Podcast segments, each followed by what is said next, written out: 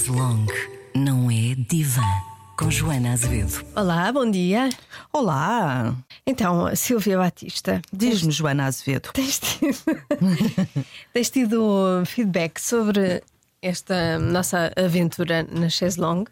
Olha, tenho, tenho, e feedback sempre muito simpático. Também acho que as pessoas não, normalmente não dão feedback, só nas redes sociais. Sim. Ah, mas acho que as pessoas normalmente não dão feedback para dizer ah, é da porcaria de podcast. Não. Ah, têm dito que uma coisa que me deixa muito contente, isso é que a ti também, que é de facto as- aquilo que vamos falando aqui uh, vai uh, pondo as pessoas a pensar em pontos de vista que ainda não tinham pensado, ou em ângulos que ainda não tinham pensado, em temas que ainda não tinham pensado, e, e então eu acho que isso, isso a mim é, já, já me faz o dia. Uh, e portanto, este é o feedback maior que tenho tido, que é uh, ouço sempre, estou sempre à espera que chegue, pronto, aquelas coisas que nos fazem bem à alma, mas sobretudo esta ideia de podermos trazer uh, ângulos diferentes de temas que já são falados e isso impactar as pessoas, impactar, quer dizer, fa- fazê-las pensar, de facto. Uh, Sim, mesmo que não se identifiquem, exatamente, sobre, sobre exatamente. os assuntos. Exato. Sim. E tu tens tido? Tenho, tenho. Gosto especialmente de, um, de um certo feedback.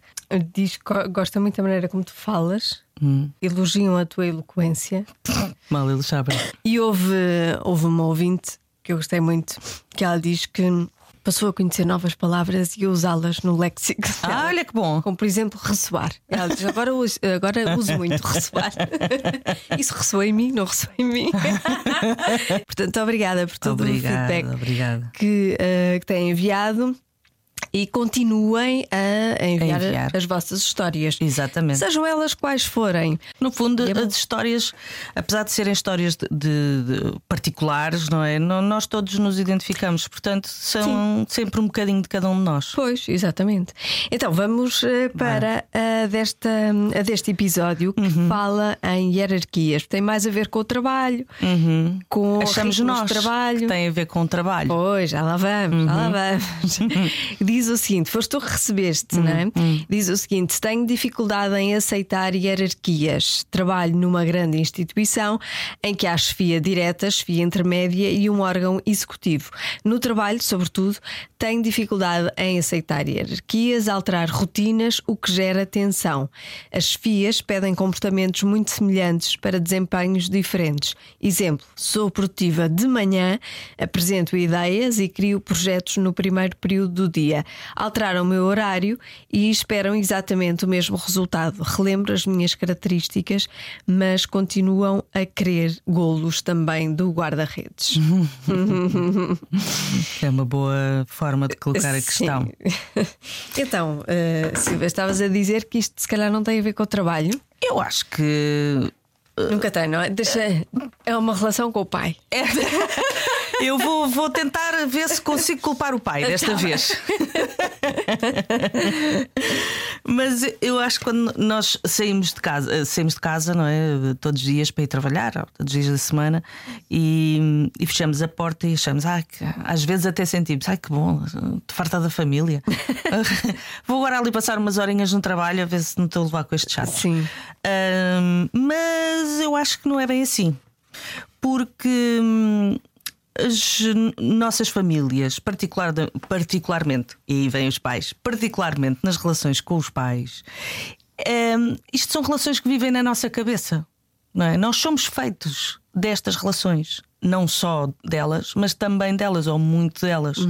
E portanto, hum, as relações com os pais eh, que são as mais constitutivas ou com os cuidadores, elas encontram assim uma espécie de um caminho e um espaço nas outras, to- nas outras relações todas, incluindo as relações profissionais. E portanto, e, e, porquê que é assim? Porque obviamente é com eles que aprendemos. Entre outras coisas, a resolver conflitos, ou a navegar conflitos, ou a evitar conflitos desnecessários, hum, a formar alianças, não é? Coisa que no trabalho eh, também eh, ocorre, esta necessidade ocorre muitas vezes, a viver em grupo, não é? Coisa que também é necessário quando trabalhamos com outras pessoas. Ah, e portanto, quando as famílias uh, falham neste ensinamento, ou, este, ou, ou, nós saímos da família para o trabalho sem que estas coisas estejam pá, minimamente claras para nós. Um, uh, as, as nossas carreiras e as nossas relações profissionais também podem sofrer não é? Uh, porque se nós pensarmos bem, não é? Estas alianças, o saber gerir conflitos, o saber viver em grupo, isto são coisas, obviamente, que nós também trazemos para a nossa vida social, mas nós passamos muitas horas no trabalho. Portanto, estas características. Nós passamos mais horas no trabalho do que com as pessoas lá em casa. Exatamente, é? que, exatamente. Com quem vivemos. E, portanto, é óbvio que estas, estas características adaptam-se a outros contextos ou são necessárias noutros contextos, mas. Uh, eh, nos contextos de trabalho, estas e outras parecidas Uh, são mais necessárias, diria eu. E, portanto, um, acho que é importante perceber de que modo uh, é que nós acabamos por recriar no trabalho as relações que também trazemos de casa, hum. seja de casa da nossa família que constituímos, mas, sobretudo, de casa da nossa família de origem, digamos assim. E uh, a situação, digamos assim, mais comum é que nós, passando nós tantas horas com as mesmas pessoas durante tanto tempo, ou durante o tempo que for, é normal que, à medida que vamos conhecendo os colegas, também vamos sentindo, ou não, mas podemos sentir uma certa familiaridade com eles. Não é? Desde logo aqui a questão, a palavra familiaridade já traz aqui um, um contexto que é da ordem do íntimo. Uhum. Digamos assim. E portanto também é normal que, tal como acontece na família, possa com os colegas aparecer uh, assim, quesílias, quesílias uh, irritações, inveja, ciúmes, uh, zangas, não é? E isto são emoções que de facto se podem tornar pesadas, não é? Todos nós conhecemos e já vivemos situações em que a pessoa acorda de manhã e saber que vai ter que levar com o colega do lado ou com aquele chefe, ou com. É, é, muito pesado. E não só é pesado, como gera sofrimento claro. e até pode gerar patologia. Uhum. Um, os burnouts estão aí, uh, embora o burnout não, não, não tenha diretamente a ver, ou obrigatoriamente a ver com más relações de trabalho. Uh, mas também pode advir daí, não é? Uhum. E portanto, uh, estas emoções que são mais difíceis de gerir, em teoria, não é? estas irritações, estas invejas, este ciúme, esta competição um bocadinho desenfreada, uh, estes passar de perna, enfim, todas aquelas histórias que nós ouvimos e vivemos, uh, elas vão encontrar Uh, situações reprimidas ou recalcadas ou situações mal resolvidas que já cá estão hum. dentro de nós. Portanto, é o chamado de juntar-se a fome com a vontade de comer. Uh, e portanto, uh, quando o ouvinte diz uh, não é que trabalha melhor de manhã, que já, já, já passou essa ideia às chefias e que agora mudaram o horário e eles querem os mesmos resultados. Não é? Acho que e isto só falando neste, neste ouvinte ou neste ouvinte, mas dá que pensar, não é? Quando aparecem discussões e conflitos no trabalho, um, o, o que é que realmente se está a viver ali? É? Mais uma vez, é, é uh, sugerir a quem nos está a ouvir e, sobretudo, a este ouvinte que enviou a mensagem, uh, irmos além daquilo que é aparente. É? Onde é que este conflito que eu estou a viver com este colega ou com este chefe, ele pertence aqui ao escritório, não é? ao trabalho, ao presente, ou pertence ao passado e à família? Porque estas coisas. Hum, nós recriamos as situações quando nós dizemos assim, ah, estou sempre a repetir os mesmos erros. Não é?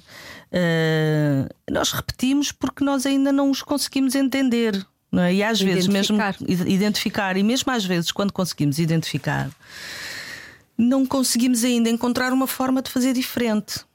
E portanto, hum, acabamos sempre a recriar, uh, da mesma forma que acabamos por seguir nos mesmos erros, também recriamos os mesmos conflitos.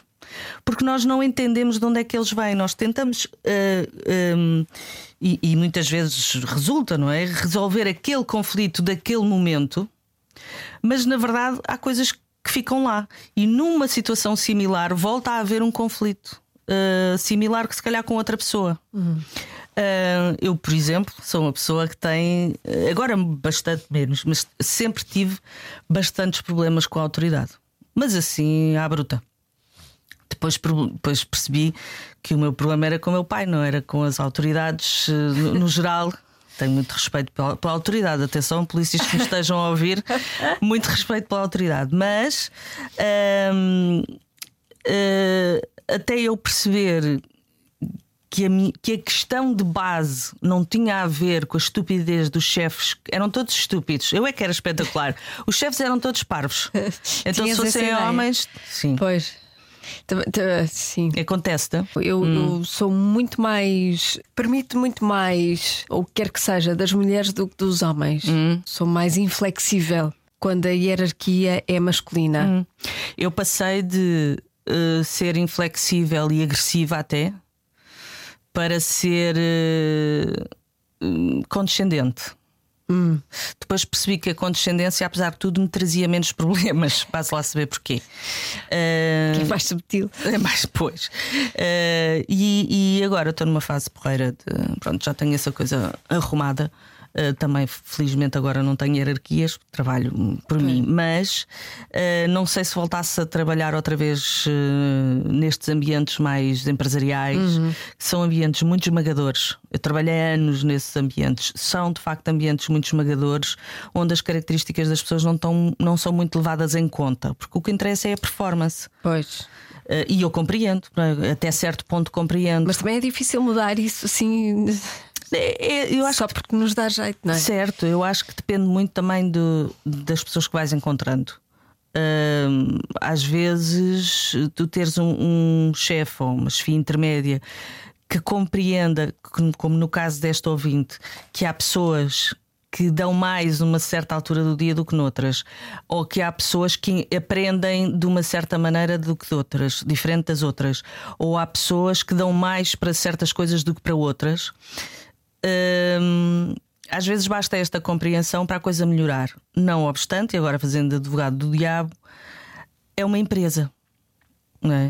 E portanto, há tarefas, há funções, uh, há, há objetivos e, portanto, isso também tem que ser levado em conta. Como é óbvio é. que é para as pessoas vão lá para trabalhar. Agora, eu acho é que é possível, eh, na maior parte das situações, é uma convicção que eu tenho, haver uma zona cinzenta em que não é tudo como as pessoas gostariam que fosse, mas também não tem que ser esta coisa esmagadora de em que só a performance é que conta.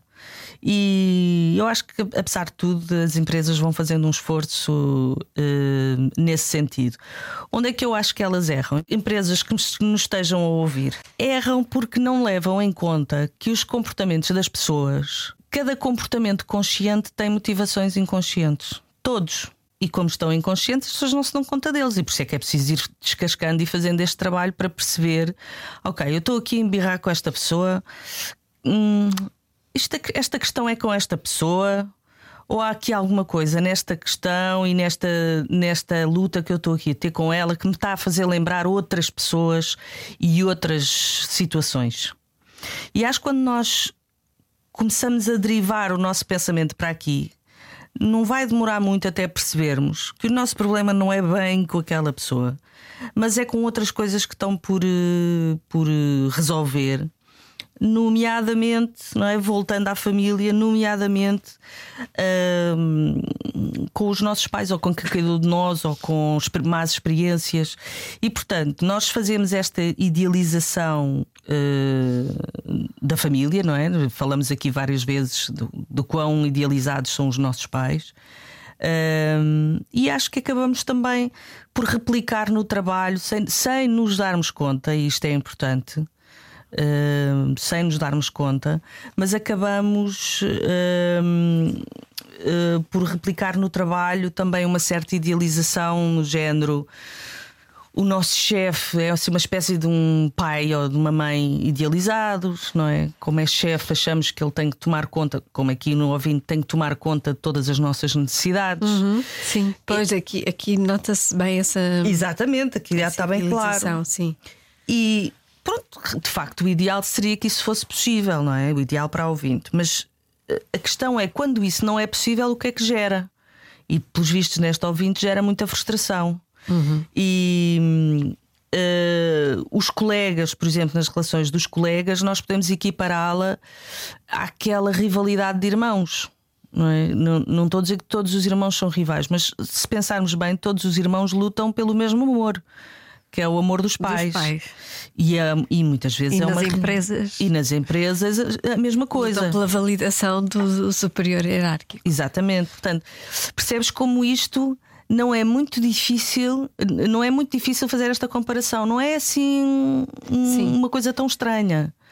Porque de facto, os pais são quem toma conta de nós, são quem nós, de quem nós procuramos uh, respeito, validação, admiração. E nós também queremos a mesma coisa de um chefe respeito, validação, admiração, no, de outra ordem. Mas isto às vezes no nosso inconsciente, se nós não temos as coisas minimamente bem arrumadas, as coisas misturam-se. Uhum. E portanto, hum, acho que, por exemplo, pessoas que procuram a aprovação dos pais, não é? Procuram no trabalho também quem, quem tem quem, quem as valorize. E portanto, eu acho que isto. Uh, para quem nos estiver a ouvir, que esteja com questões no trabalho, eh, conflitos de longa duração ou de curta duração, ou uh, chefes que não suportam, ou colegas que, que, de alguma maneira não podem nem, nem ver à frente. Um, pensem sempre que nós agimos, nós todos, agimos mais das realidades que nós imaginamos do que propriamente das realidades reais. Uhum. Isto, isto é. Eu, quando estava a pensar neste caso eh, e me lembrei desta premissa, até fiquei assim um bocado tipo: caramba, parece que andamos aqui todos em piloto automático. Mas a verdade é que o nosso inconsciente tem muita força e, e tem muita força e tem muita informação que é importante que nós uh, conseguimos, pelo menos uma parte, uh, dar-nos conta dela, não é? Porque. Uh, o que é que isto quer dizer? Quer dizer que quando eu estou numa fricção com um chefe ou com um colega ou com uma colega, eu posso não estar na fricção com o chefe ou com a colega. Ou seja, eu estou efetivamente, uhum. mas aquilo que me motiva e a emoção que está na base, ou as emoções que estão na base dessa fricção, se calhar não têm origem só nessa, nesse colega uhum. ou nesse chefe. Faz, faz lembrar Exatamente. Um, um, outro conflito. Exatamente. E é esse conflito que que traz esta energia que nos faz mostrar os dentes. Exatamente. Exatamente. E portanto. Por outro lado, se nós pensarmos bem, da mesma maneira que os pais também têm que ter muita pachorra para nos aturar, também os chefes. Não é? Porque os chefes, da mesma maneira que os pais, muitas vezes de forma injusta, são os repositórios de, das nossas frustrações, sobretudo ali na, na adolescência, uh, os chefes também. Os chefes também têm que gerir isto tudo. Um bom chefe, eu acho, um líder, percebe estas dinâmicas. E é isso que eu acho que as empresas estão neste momento, e eu sei que há muitas empresas a fazer um esforço muito grande em prol da saúde mental dos seus trabalhadores, mas esquecem desta dinâmica. E esta dinâmica é que para mim é importante, é a dinâmica inconsciente dos grupos, hum. a dinâmica inconsciente que aparece no trabalho e que na verdade no inconsciente não estão as dinâmicas do trabalho, mas as dinâmicas familiares e que estão obviamente depois a influir no trabalho. Uhum. Isto não é isto não é rocket science, isto é exatamente a mesma coisa que nós dizermos que as nossas relações parentais afetam, por exemplo, as nossas relações românticas. Afetam da mesma pois maneira. Pois, pois. Nós não estamos é, habituados a pensar nisto em relação ao trabalho. Porque o trabalho, como é uma coisa, não é? De fazer, é à parte, Sim. não é? Fazer, executar, performance, resultados, folhas de Excel, não é? Mas... Tem a ver com o racional e não com o emocional. Exatamente, mas até parece que a gente, quando sai de casa para ir trabalhar, não é? Uh, lá está, não deixa a família para trás, que é a mesma coisa que dizer o quê? Não deixo a família para trás, não deixo a minha história para trás, não deixo minha, as minhas relações, não deixo o sítio de onde eu vim para trás. Portanto, eu vou trabalhar com tudo isso. Estamos lá, claro. Por isso é que me custa a mim fazer esta distinção. Para mim, eu não faço distinção entre o que é da vida e o que é do trabalho. Porque para mim é tudo da vida. Para mim é tudo vida. Uhum. Porque eu sou só uma. Eu, quando vou trabalhar, não é? eu aqui estou, eu estou aqui, eu estou a produzir estas informações e a conversar contigo a partir daquilo que eu sou. E aquilo que eu sou, em grande medida, é também o sítio onde eu venho. Uhum. E portanto, uh, se, isto é, se isto é aqui assim, porque é que nas empresas havia de ser diferente?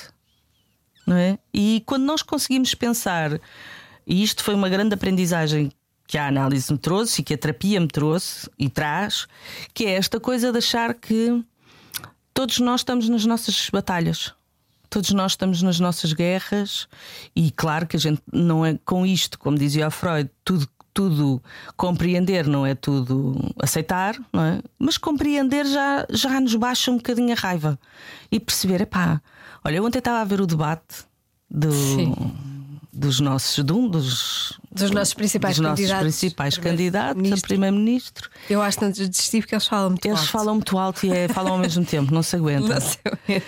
E eu estava a pensar que hum, estava a olhar, hum, pronto, não vou dizer para qual, mas estava e estava a pensar: este homem está com um nível de insegurança imenso. Uh, porque ele está um, fala, fala, fala, fala, fala, fala, uh, está a debitar informação que ele decorou uh, e, e, e, o nível, a voz, o nível de, está a falar tão alto e tão depressa que só pode ser um homem de facto bastante inseguro que aprendeu a dar, não é? Aprendeu a, a mostrar-se seguro Hum. Uh, mas vê-se claramente que é um tipo que tem ali um calcanhar daqueles nesse aspecto imenso. Claro que isto sou eu a uh, imaginar, Sim. não é? E, e portanto, até os políticos, até candidatos a primeiro-ministros, levam da sua, da sua história, não é? De resto, houve um deles neste fim de semana que, assim que se falou da mãe, meu Deus, não sei se viste no, no programa do Daniel Oliveira, Ai, vi, vi, os teus olhos. Vi, vi, vi, vi. Ele falou-se na mãe e aquilo foi automático. Claro.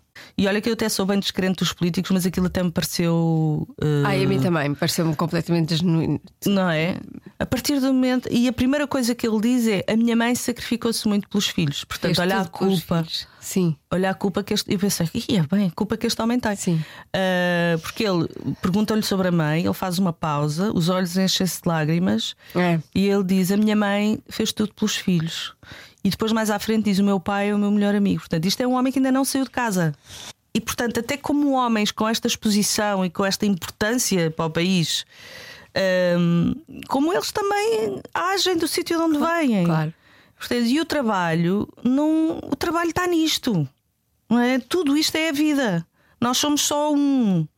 E, e falando novamente para as empresas e CEOs, que são muitos que nos ouvem, eu sei.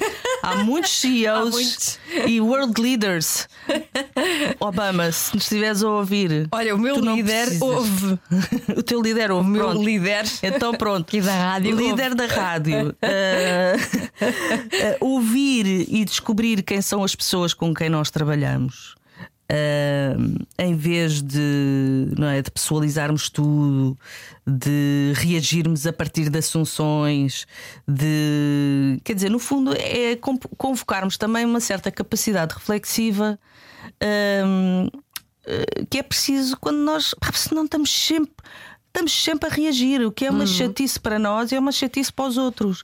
Portanto, eu acho que um líder wink, wink, um líder tem que de facto um, perceber quem são as pessoas que têm à frente. E para isso precisa de entender esta regra de ouro que é as pessoas não estão sempre a reagir daquilo que está a acontecer no momento. Regra geral, elas estão a reagir de alguma coisa que está inconsciente e que muitas vezes não tem a ver com aquilo que se está a passar ali, mas está a expressar-se naquele momento. E eu acho que percebendo isto, uh, conseguimos olhar para as pessoas à nossa volta com uma outra camada e que nos dá também a possibilidade de nós pensarmos. Se calhar isto não é comigo. Se hum. calhar esta pessoa está aqui a reagir para cima de mim, está armada em parva para mim, mas se calhar isto não é comigo. Uh, vou dizer, uma das coisas, que, uma das maiores aprendizagens que eu tive na vida, que me ajuda muito, por exemplo, agora a lidar com as redes sociais, Na minha página ninguém vai para lá armar barracas. Que eu não dou. Uh, eu também não. Eu não dou hipótese a isso, mas não é, não dou, é tipo, eu não dou hipótese, porque não me interessa o que as pessoas têm para dizer quando vêm com essa energia. E uma das maiores aprendizagens que eu fiz, muito, à custa de muito errar, foi aquilo que as pessoas que eu conheço, aquilo que as pessoas que eu não conheço dizem sobre mim, não me interessa. Não é sobre mim. Estás a ver? Eu não conheço a pessoa. Eu quero lá saber o que é que ela diz sobre mim. Uh, e quando me larguei disso, é foi um alívio. Porque eu não. Eu genuinamente, se eu não conheço a pessoa, eu não quero saber o que é que ela tem a dizer. E, por exemplo, agora estamos aqui, eu quero que as pessoas. Eu quero muito que as pessoas levem isto para elas, aquilo que lhes fizer sentido. Mas se for para dizer mal, eu não quero saber. e, e, eu, e nós, pá, quem tem, e eu não, não tenho uma vida exposta, tenho aqui este bocadinho, ponho assim a cabeça de fora e depois vou, volto para dentro. Sim. Mas para quem tem uma vida exposta, uh, devia aprender a, a, a proteger-se, porque as pessoas vêm para cima delas não é? Uh, com as suas, voltando aqui ao tema, com as suas zangas, com as suas raivas, não é? E veem as figuras públicas como alguém que tem a responsabilidade de preencher os vazios delas, de uh, dar resposta quando elas não têm respostas, como um paizinho e como uma mãezinha. Uhum.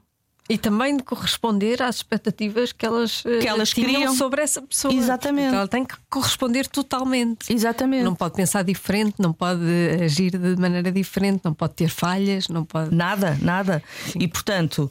Tal como uma mãezinha e um paizinho, as figuras públicas ocupam um lugar similar para estas pessoas mais vazias. Uhum. E, portanto, hum, eu acho que devem ajudar, devem proteger-se disso e não, não aceitar serem colocadas nesse lugar. Uhum. E voltando aqui ao tema, quer dizer, nós não podemos fugir da nossa família, mas nós podemos, até certo ponto, não levar para o trabalho. Uhum. Não é? E não levar para o trabalho significa que nós, nós vimos de algum lado, nós somos feitos de uma certa matéria, essa matéria tem coisas boas e menos boas, e ter o cuidado de não pôr tudo em cima dos outros, um, porque se calhar aquilo não é dos outros, é nosso. E se calhar aquilo não é do presente do trabalho, mas é sim do passado e da família. Hum. Um, e pronto. Um... Agora pensando nessa.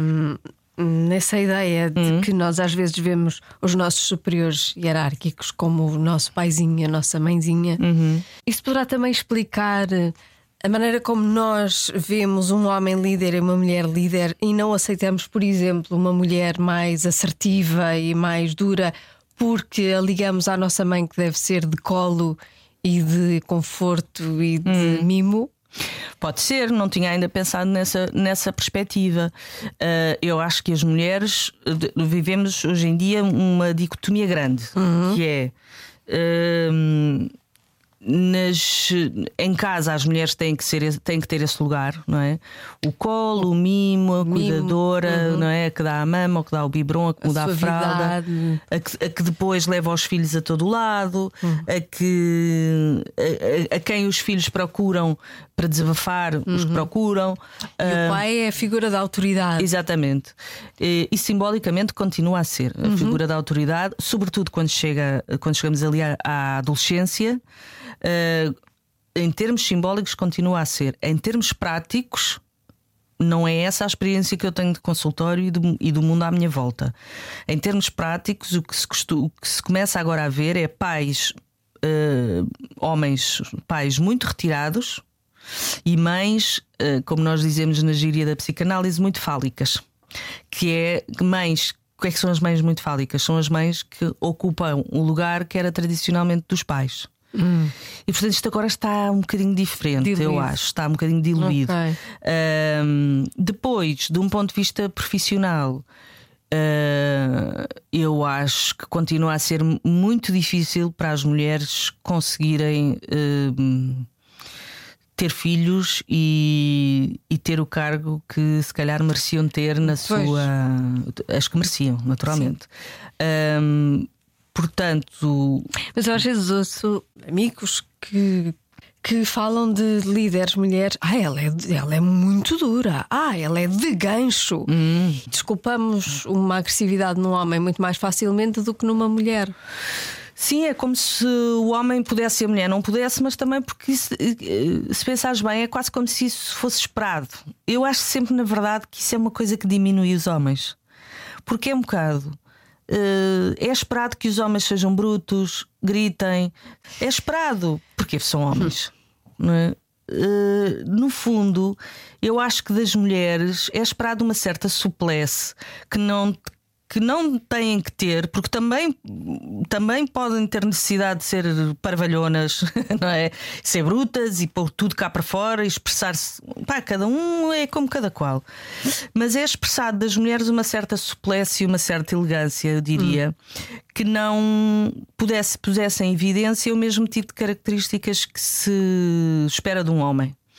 Mas eu acho que isso uh, tem consequências para ambos, para as mulheres, porque as fecha num certo. Uh, uma certa uh, camisa de forças, não é? É como se tu queres gritar e és obrigada a, falar baixinho. Uhum. É? E isto tem um tipo de consequências. Em relação aos homens, eu acho que é profundamente desvalorizante. Só que como a nossa sociedade ainda é muito patriarcal, desvalorizando ou não, eles lá vão fazendo caminho, não é? Porque alguém há de tomar conta dos filhos. Uh, agora, eu acho que isto é, é, qualquer coisa que muda mais por, por, pelo lado das mulheres do que pelo lado dos homens. Acho que somos nós, mulheres, que temos que uh, lutar com outras armas. Uh, e tu sabes que eu sou feminista, mas também sou crítica de um certo tipo de feminismo que ignora os homens e que os trata como como tontos. Uhum. Uh, porque já fui assim e agora já não me revejo nisso. Uh, e acho porque acho que não vale a pena a gente ignorar os homens, quer dizer, a gente está cá graças a eles também, não é? Nem uh, sequer podemos ignorá-los. É impossível. vivemos no meio deles. Pois, Portanto, não, não dá. É. Mas acho que no meio das empresas da minha experiência só, hum, as mulheres têm que, acho que adotam uh, comportamentos tradicionalmente ligados ao, aos homens para poder, para poder navegar, para poder lá estar no meio. Uhum. Uh, da minha experiência, mais uma vez, e trabalhei muitos anos em empresa, em agências e por aí fora. Uh, as mulheres são bastante aguerridas a trabalhar. Uh, que opa, não falha nada. Tem que ser, não é? Uh, e ontem, curiosamente, ontem mais uma vez no debate, se te lembras, estavam duas mulheres e um homem a fazer as perguntas, hum. não é?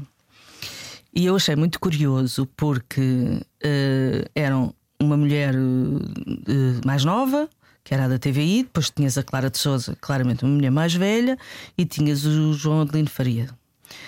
Eu não sei que idade tem o João Adelino Faria, mas pareceu-me que ele tinha mais dificuldade em impor-se. Uhum. Uh, das duas, as duas bastante mais incisivas, com muito mais capacidade para calar aqueles dois homens, sobretudo a Clara de Souza. Fox. Completamente, completamente. E eu pensei, esta mulher, esta Clara de Souza, não só é extremamente competente, como ela sabe o que é ter filhos pequenos. Eu pensei, isto, houve uma altura que ela faz é uma. Não sei se não foi essa, nessa altura que ela diz. Ela estava ali a pô-los na ordem. A pô-los na ordem. E como não... uma mãe. Exatamente, eu pensei, não ela, ela não está a pô-los na ordem como uma mulher, ou, ou só como uma mulher. Esta mulher teve dois filhos pequenos, ela sabe com certeza o que é. Um, acabar com as birras dos miúdos. Estás a ver? Porque o, o modo como ela falou, exatamente, o modo como ela falou, foi de, de quem está perfeitamente habilitada. A, a, vai, tu vais para ali, tu vais para ali, cada um para o seu canto. Ah, agora falas tu, agora falas tu. E eu achei, achei curioso porque eu estava a ver ali, de facto, uma mãe, uma mãe ali a pôr ordem nos, nos filhos. Uhum. Portanto, até nestas coisas, se quisermos ter esse olhar uh, encontramos uh, pedaços de pai e mãe.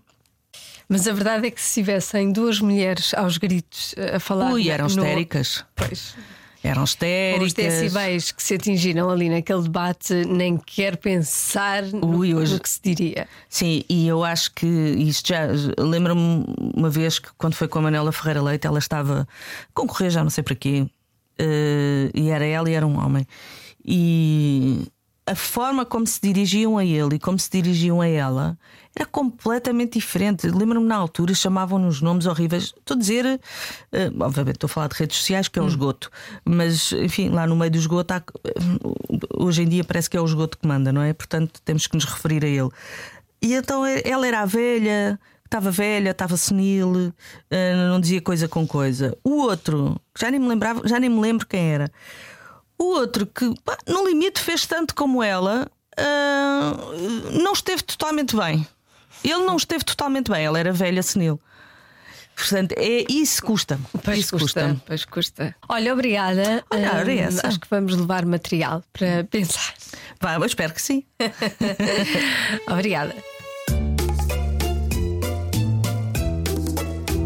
Chaise Longue não é divã. Com a Joana Azevedo.